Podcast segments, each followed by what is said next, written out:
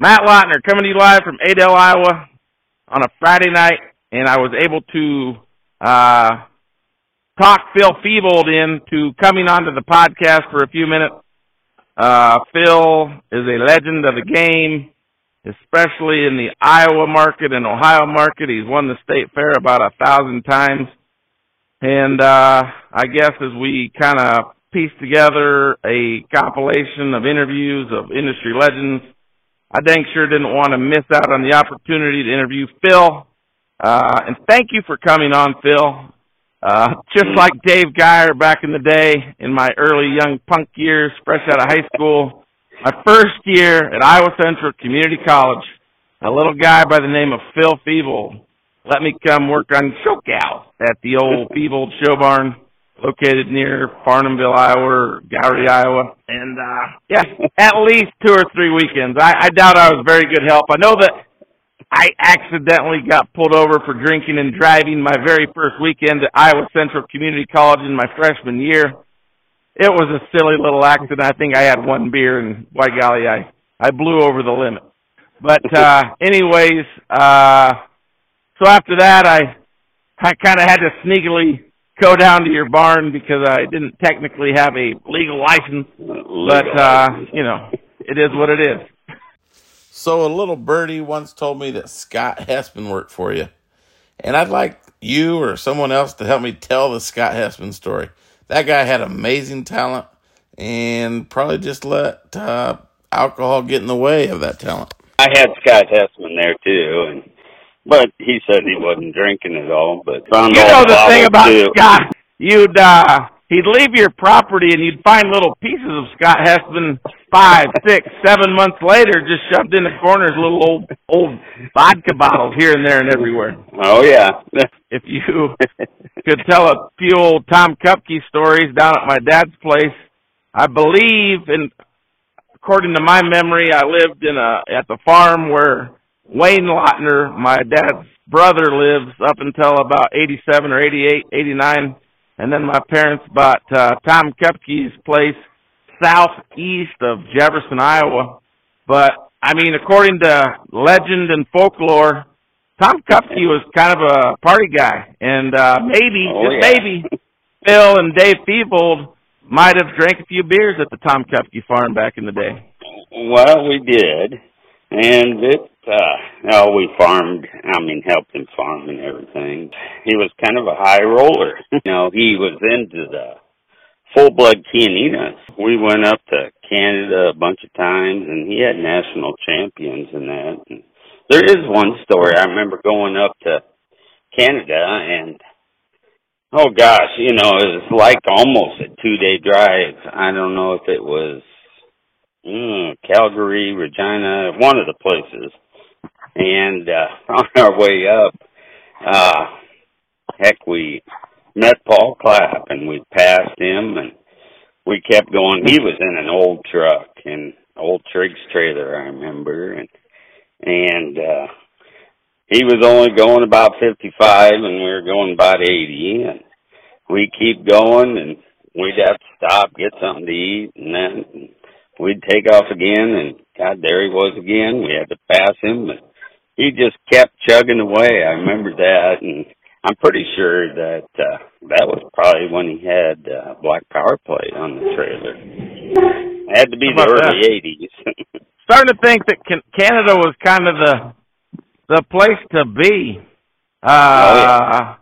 As Paul Clapp mentioned in his interview, the exchange rate was 60 or 70 cents against the American dollar, so you could buy a, let's just say a thousand, a thousand dollar steer in Canada. Probably didn't cost that much back then, but a thousand dollar in sta- in Canada, you could pay them what would be six hundred dollars American, and right. earn yourself a four hundred four hundred dollar savings. So I think that was appealing to a lot of, uh, you know, I don't know, Kupke or you or or uh, yeah, Mike I and mean, Fred Hart. Mike and Fred Hartman darn sure ran around in Canada a bunch back in the day. I heard, and yeah, oh yeah, Paul Clapp, and just uh, a lot of a lot of old traders went up there. So it was a lot of fun up there, and I mean, there's a lot of people I still know up there, and Millers that were veterinarians, and Beatons that were partners with uh, Kupke, and And gosh, we had a great time.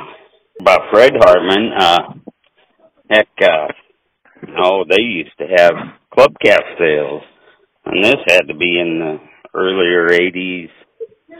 Right in Garvey.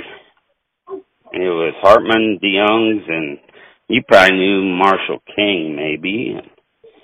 And it was the first place I ever seen a thousand dollar calf sell and that was a record, I think. now a thousand dollar calf, you can't buy one. well, brother Joe's making calf prices go up, but uh, uh, and by brother Joe, I mean dementia Joe. I don't want to make this like a book report, but like what age, what year were you born? And then your brother Dave has been involved in the business as well. I know he's going through a, a health battle right now, but uh, yeah, uh, just give a little bit of like base level. Uh, background about how you where you were born and raised and just how you got into the cattle deal. Well, I'm in into my sixties and and but uh brother's a couple years older, year and a half older, I guess. But uh um how I got into it, you know, it's going through four H. I was I never did win county fair, but I was the first one that ever had a white Chianina steer there. I'm pretty sure of that. Yeah, Phil. Yep. Webster Yep. County. Okay. I was. Oh Liser's livestock. I don't know if you knew John Lizer or not, but he showed. All I know about Liser's livestock is my mother-in-law goes to Liser's to this day. Back in the day when I was uh, a young punk in the 90s, the 2000 time frame, Liser's would have a club calf sale every winter, wouldn't they? Yep, and that's kind of where I got started. I was they had a sale every Friday at the livestock deal, and I said, "Boy, I I could probably buy one of these and take it into the club calf sale and maybe make a 50 Mhm. bucks or whatever." But heck, I I was in there on a Friday and I seen a black calf and I had them sorted off and sell it separate, and it, I bet it only brought hundred eighty bucks or something like that. And matter of fact, it was a Holstein Angus, but I broke it and took it in. I think the the club sale was like two weeks later, and I think I sold it for like five hundred and fifty bucks, and Oh. four hundred and some. And you know, in them days, that was that was big money. and uh, I probably called it El Dino or something because it, that's there wasn't any club cat bulls really out there, and that'd have been a full blood key deal. But uh, Cool. it all started in the Chianina business, and Yes, you and Phil Lautner were acquaintances in the 90s or whenever. How did you meet my Oh. dad? And uh I guess uh another one would be a little guy by the name of Patrick Goshi. I know that you guys sold some state fair champions out there in Ohio. Maybe oh yeah, uh I don't know the full story, but I got a question or two about a particular calf later on. But just tell me about your relationship with Phil Lautner. um, old Phil and me got along. I mean, uh, we started uh, selling semen, and I'm not for sure which one was the first. You know, might have been payback or something like that. But to my memory, I think it started. I'm sure there was more than this, but I think it started with a bull called Jackpot from up there in the. Springs area, and then that Yep. moved on to Payback, and then Payback moved on to Nuff Said and Who Made Who, and then I think maybe Right. Payday came whenever uh, Heat Wave and and I-80 and some Ali and yeah, just a good string of bulls for good old Phil Lautner. Right. But, uh, yeah, back in the day, uh, I would say and and, Payback were some of the first. I got quite a few of them people around Springs just to start breeding. You know, they never, never bred any club calf before, and you know, there's how many people are up there? Fifty or so, you know. And I'll bet I got half of them going. You know, starting to breed everything because I took semen out to everybody, and oh, I'd stay at Ronnie Thompson's or.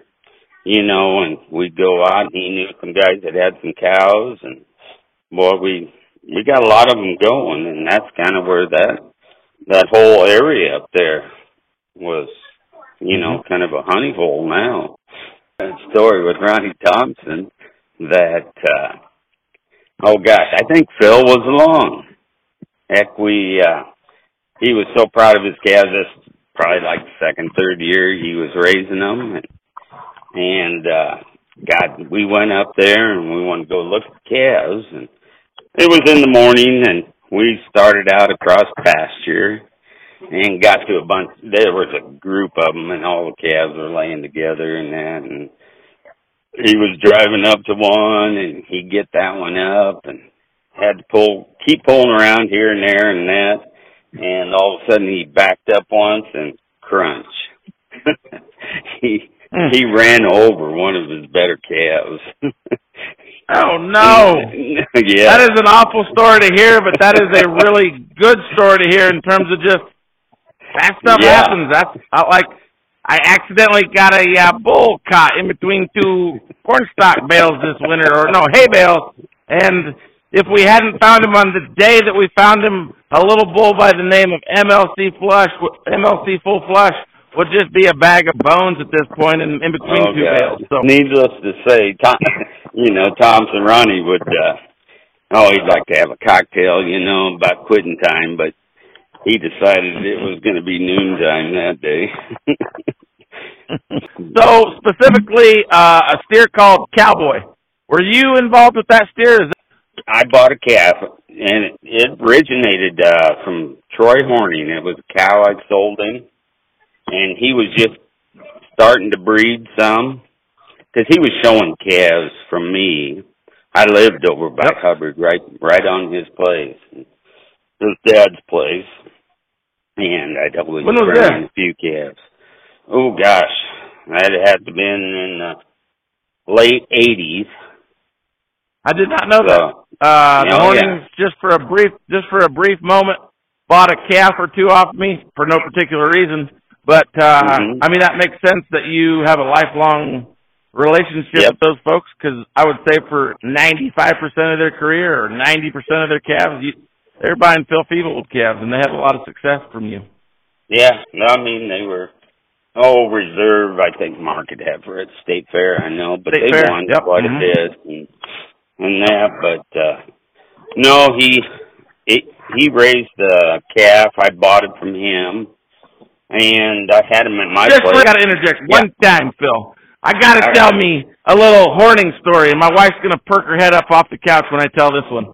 But anyways, we went to the 2000 and I'm going to say 2010 Michigan Beef Expo, and on the way home, there was a little. We had a little yellow heifer they called Blonde Lady. She ended up winning Louisville that year uh, Yeah. from uh, the Larson fella, and then Ah, Brad. Tim, Tim, yep, and Tim, uh, Tim Tucker had a Rocky Balboa steer. I think Rocky Balboa's one and only major prospect win of his entire life was Tim Tucker from Jefferson, Iowa, grand champion at the 2010 Michigan Beef Expo. I think that blonde lady might have got her ass kicked that day. But anyways, on the way home, I had to stay up there to sell semen, but on the way home, little Troy Shaw, shower of uh blonde lady, and little Yeah. Miss what was little Dana Horning locked up in the back seat like show dogs. They just loved each other that night on the way home. I think she's in Vegas or California. She gave up this show cattle life, but they just they just loved each other at that point in their life. there you go. When I say locked up like show dogs, I only mean they were kissing. They weren't like Okay. anything else. Okay, they, were weren't kissing. okay. Did Hornings raise cowboy, or was it somebody? Yeah, they raised cowboy, and I I sold them some cows, and they just started getting into it because Troy was buying calves for me, and then he wanted to get into it, and and uh so I went over there, and oh, I bought that calf from him, and took him home, and then Dave Shane called me up. He was headed out to Nebraska or something, and he wanted to stop by and I I just had him clipped and in the chute and Hmm. he stopped in there and I priced him and probably about he took off and fifteen minutes later he says, I'll take him if you think he's that good and and I Mhm. says, Yeah and he says, We ought to show him in Nebraska and uh a few days later, I think it was oh, Patrick Goshi, Tavis Shane and uh Jason Andrews showed up and uh, Jason was the one. Now we're talking about him. a we're talking about a Jason and Seth Andrews that probably would have been like in between 16 and 20 years old at that point, right? right, right. Yep, Yeah. I think mean, because Jason Now was we're talking about we're talking him. just to just to tell the story in reverse order. Cowboy ended up being a multiple show champion in the prospect season, maybe won the Ohio Yeah. Beef Expo, but uh t- sent it all the way home and was grand at the Ohio State Fair that summer. correct? yeah, I I don't think he was ever beaten. But I got one story to tell you about Cowboy, and it's going to get told whether you want it to be told or not. Well, I So, don't care. you mentioned the uh, Nebraska AGR, and that was a good win for y'all. Y'all won a heck of a Mhm. good show. That old back in the day, back in the '90s, we need to get old Dean Sander back on the sh- or on the show Oh, yeah. for the first time. But Yeah. Dean generally could win the Nebraska AGR every year in the '90s, basically, or him Right. or Jack Stoltz or just a bunch of. Nebraska heat out there. But on Oh, that yeah. year, old Cowboy was grand champion. And a little birdie once told me that uh Patrick Goshi, I don't know who was riding in the truck with him, but on the way home they left the Ohio, uh, Nebraska AGR and about 10 or 15, 20 miles down the road, they have a car go screaming around them, flashing their lights at them, and then they honk at them and they go around in front of them, they slam on the brakes, then they get over and they back up and they say, "Hey, your back door is open."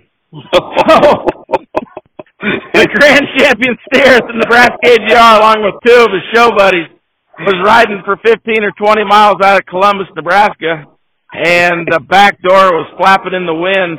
Little old cowboy might not have been a champion if he decided to jump off that trailer Jump out. 60 or 70 miles an hour. you know, I clipped him in my place, and them guys just picked him up. And I said, "Oh, I mean, I had other people coming in. I think I didn't even go out there."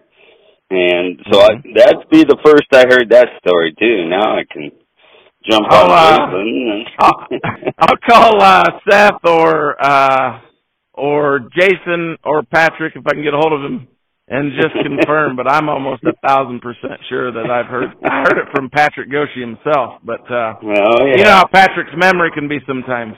Yes, definitely. Yeah, I had some good old deals. I sold quite a few then. That uh, oh, one out in Ohio. I I sold them Dave Shane, and and I think Cavis won, and oh, I've got to tell you about old Dave before I ever knew him. Um, yet, uh, oh, I was I was helping Doc Thomas. God rest his soul.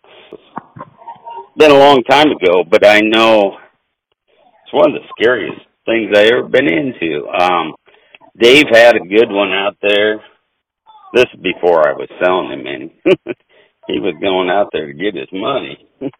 and this calf Oh, was no. really good. and uh he was gonna win it. He was gonna be in the final drive. And we went out I think it must have been a Chianina Association banquet deal.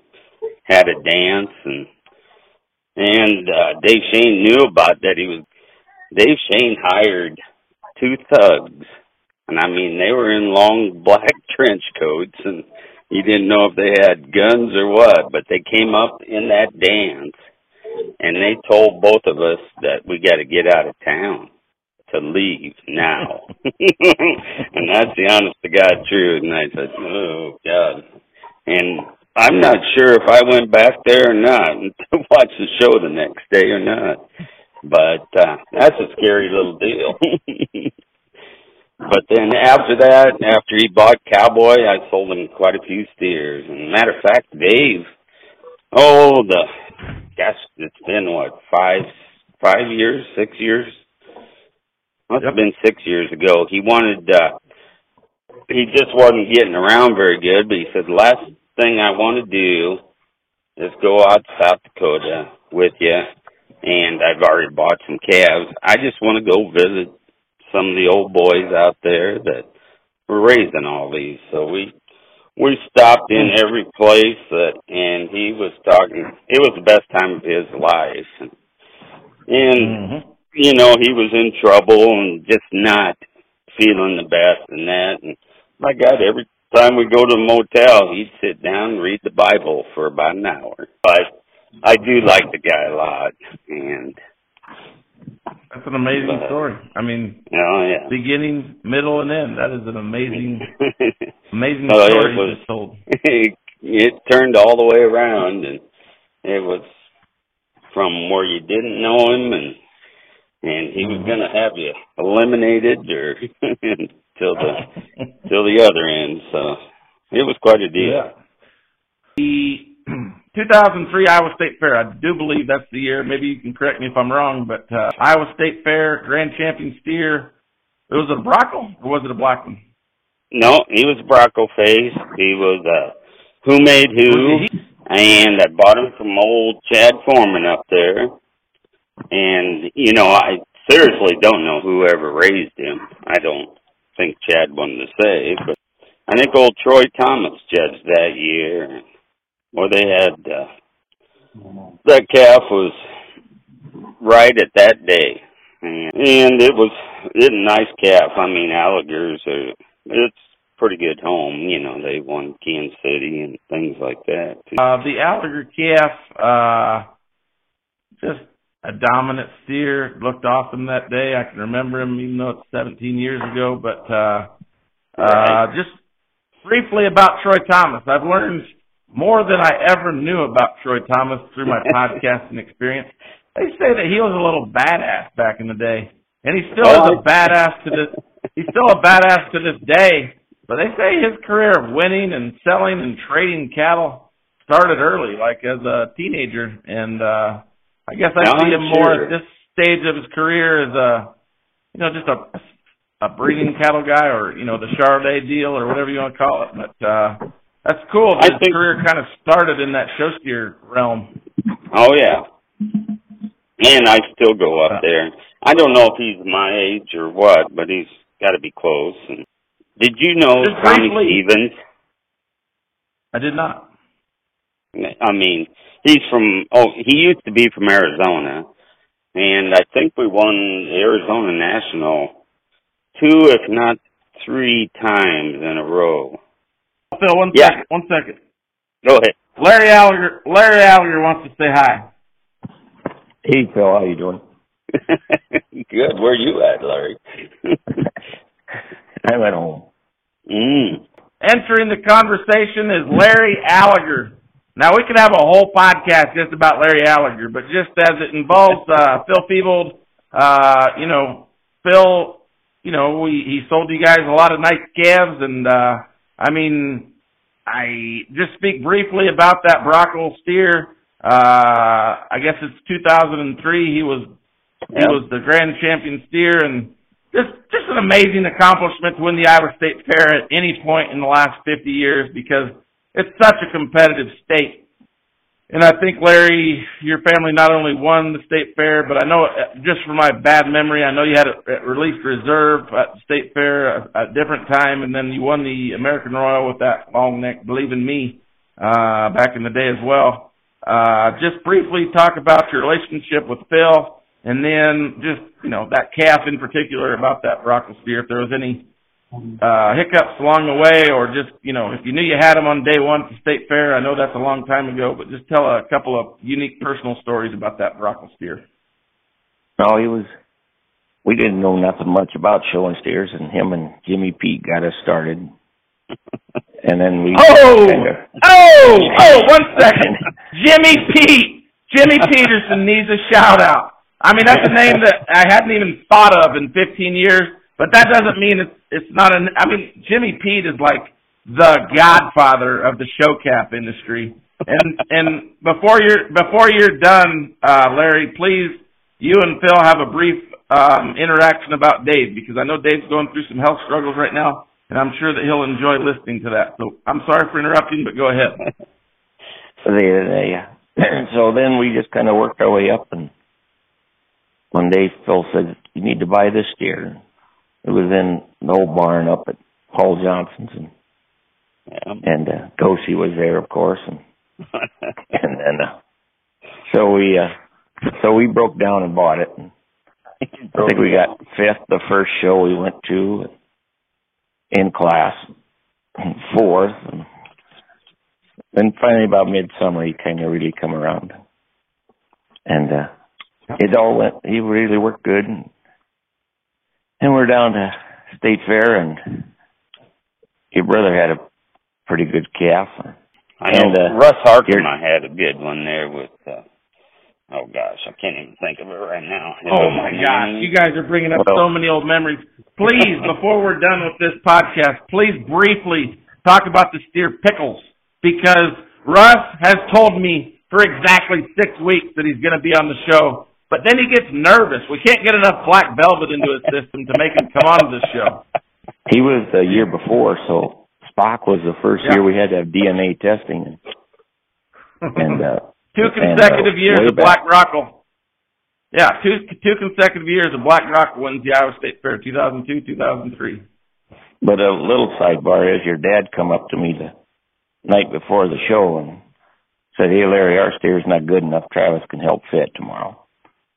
Oh, that little yeah, sweetheart. it, it had Bill to be. Yeah, it had to be 4-H kids then. Yeah, and so and then the class was Sarah Faber and Habiger and Aaron Mhm. in the middle division, of course.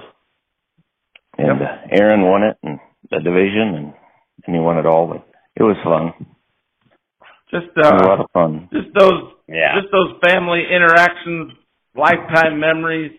Someday, uh, someday we'll all meet meet our maker. But just uh, the the your run through your career, but especially to win the Iowa State Fair at any point. I haven't done Oh, it yet yeah. with my own family, but I'm just saying that that ability to give your kids the ability to win the Iowa State Fair one time, there is absolutely nothing like it. I'm sure those Illinois No. boys and Indiana boys and Ohio boys will argue, but there ain't nothing like the Iowa State Fair. I promise. you. No, Feels like I Super rem- Bowl Sunday every Wednesday morning at the Iowa State Fair, mid-August, and it just feels like you're having the Super Bowl that day. The slogan Jackson, was uh, one in a Aaron. million, and Yep. and that was uh that's what I thought it was. It's just one in a million chances. But David's been by us the whole time. Wherever we went, whatever calf we had, David was always there. And we, it was kind of nice. But we really think a lot of David.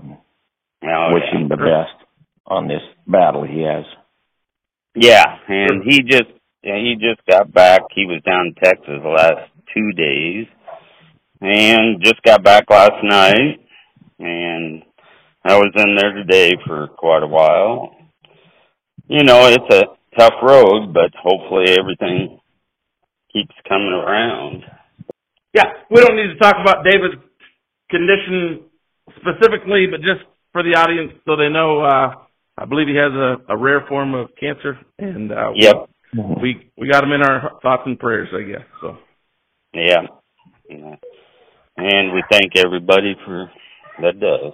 yes, sir. Yep. Well, I'm going to let you two get back to telling your stories. And I'll, uh, Thank thank thank you for hopping on, Larry. Appreciate it very much. yeah, See you, Larry. yeah, see you, Phil. a couple different other stories. I I used to have a sale uh, out in California with Jeff Gates, and Yep.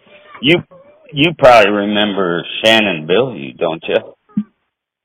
Oh He yeah, works- Shaggy Dog. He text he texts me from time to time still.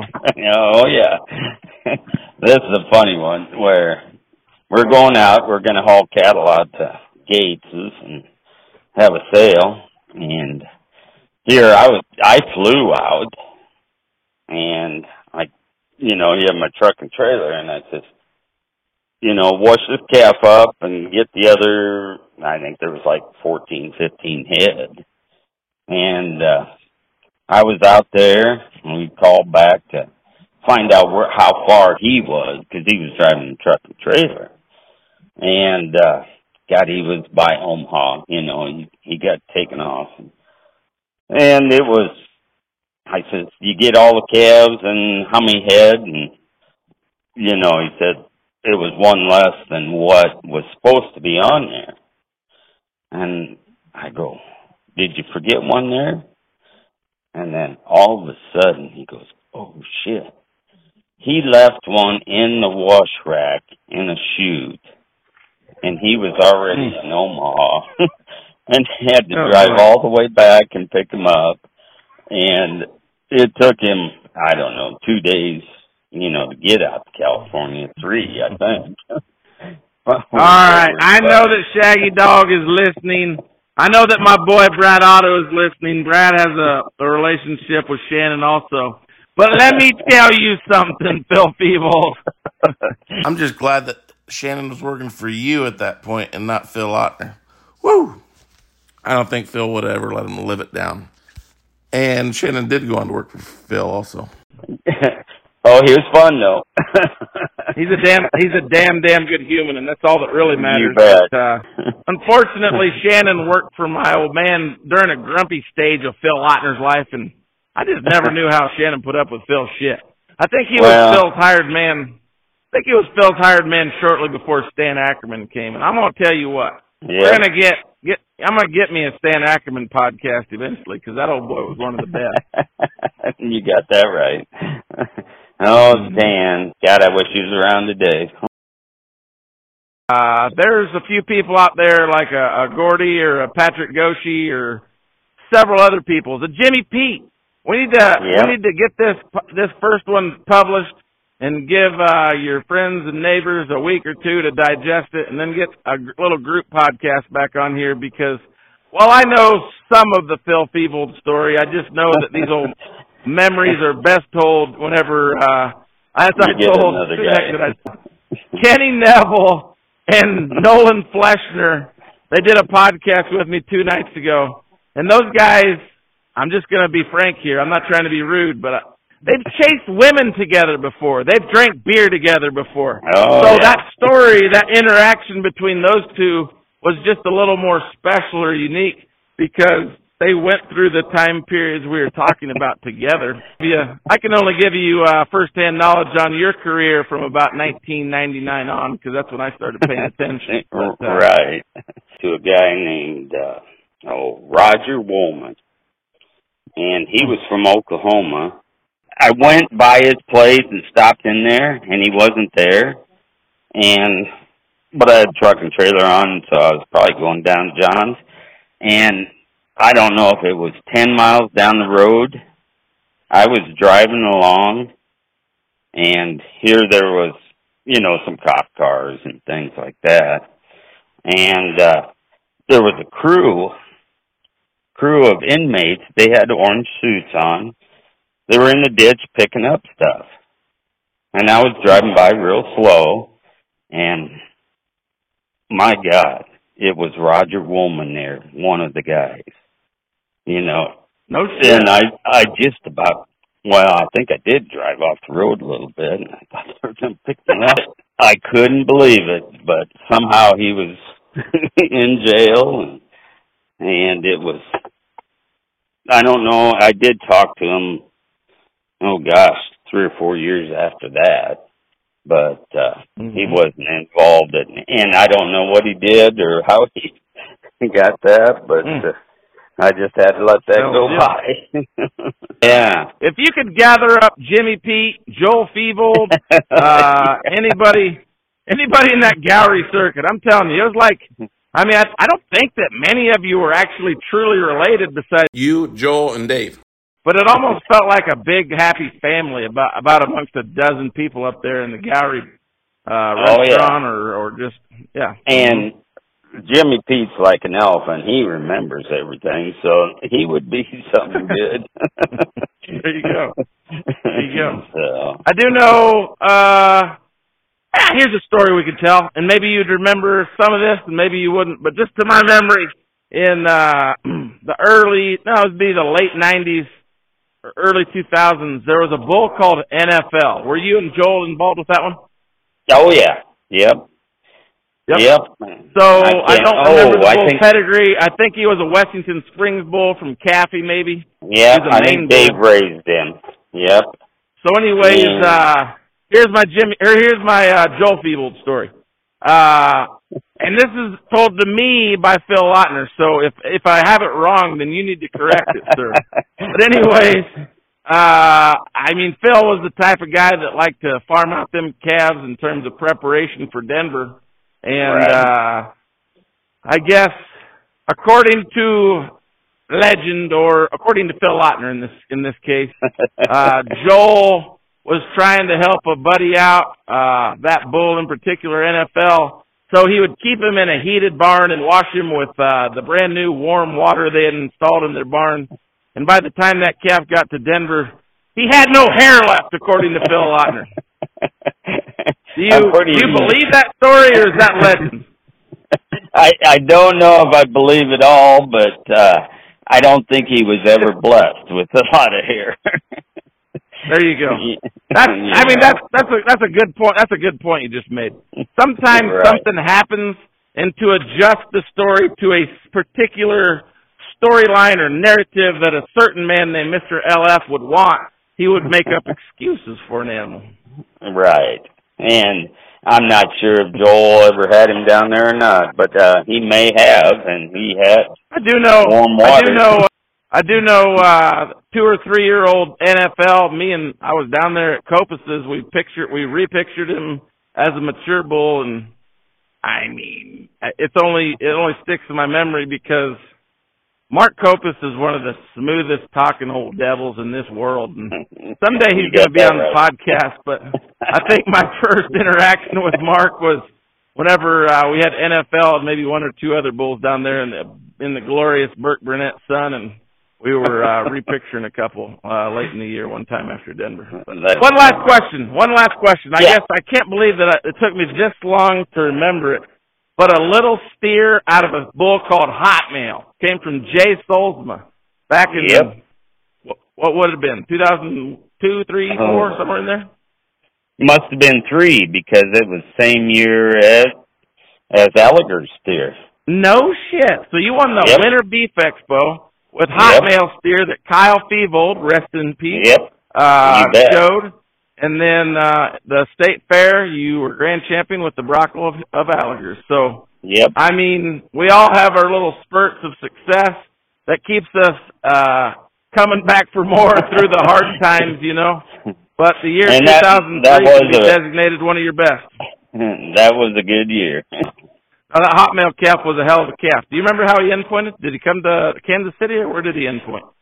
Uh, I thought it was just state fair, and uh, you know he was getting up there and weight, and it was yeah, just a little bit longer body steer, but a big old yep. horse neck and yep. big old, big old fat feet. Man, that was a big footed rascal. Jay Solzma, a Hereford breeder, basically yeah. was the one I that mean, raised that calf. Out of a I'm not saying I'm not saying he was out of a Hereford cow. I'm just saying you wouldn't have expected Jay Solzma to be the one that raised that calf because he was as clubby looking of a deal as I've ever seen right. in terms of just big feet and long neck and big big hair. He was he was out of a mailman cow. That Wilkins from Oklahoma sometimes will message me on Facebook and yep. I've been begging him to, begging him to come on the show, but them mail, mailman I would say mailmans and believe in me's from the last 30 years are the most spirited in terms of uh you know reputation for being just a little higher headed sort of cattle. Oh yeah, yeah, quite a few of them are. At my age right now, I don't uh, really care for them wild ones anymore. well, thank you for coming on, Phil. Line something up with old Jimmy Pete and the boys and all. Sounds good, Matt. Thank you. Thanks, Phil. You bet.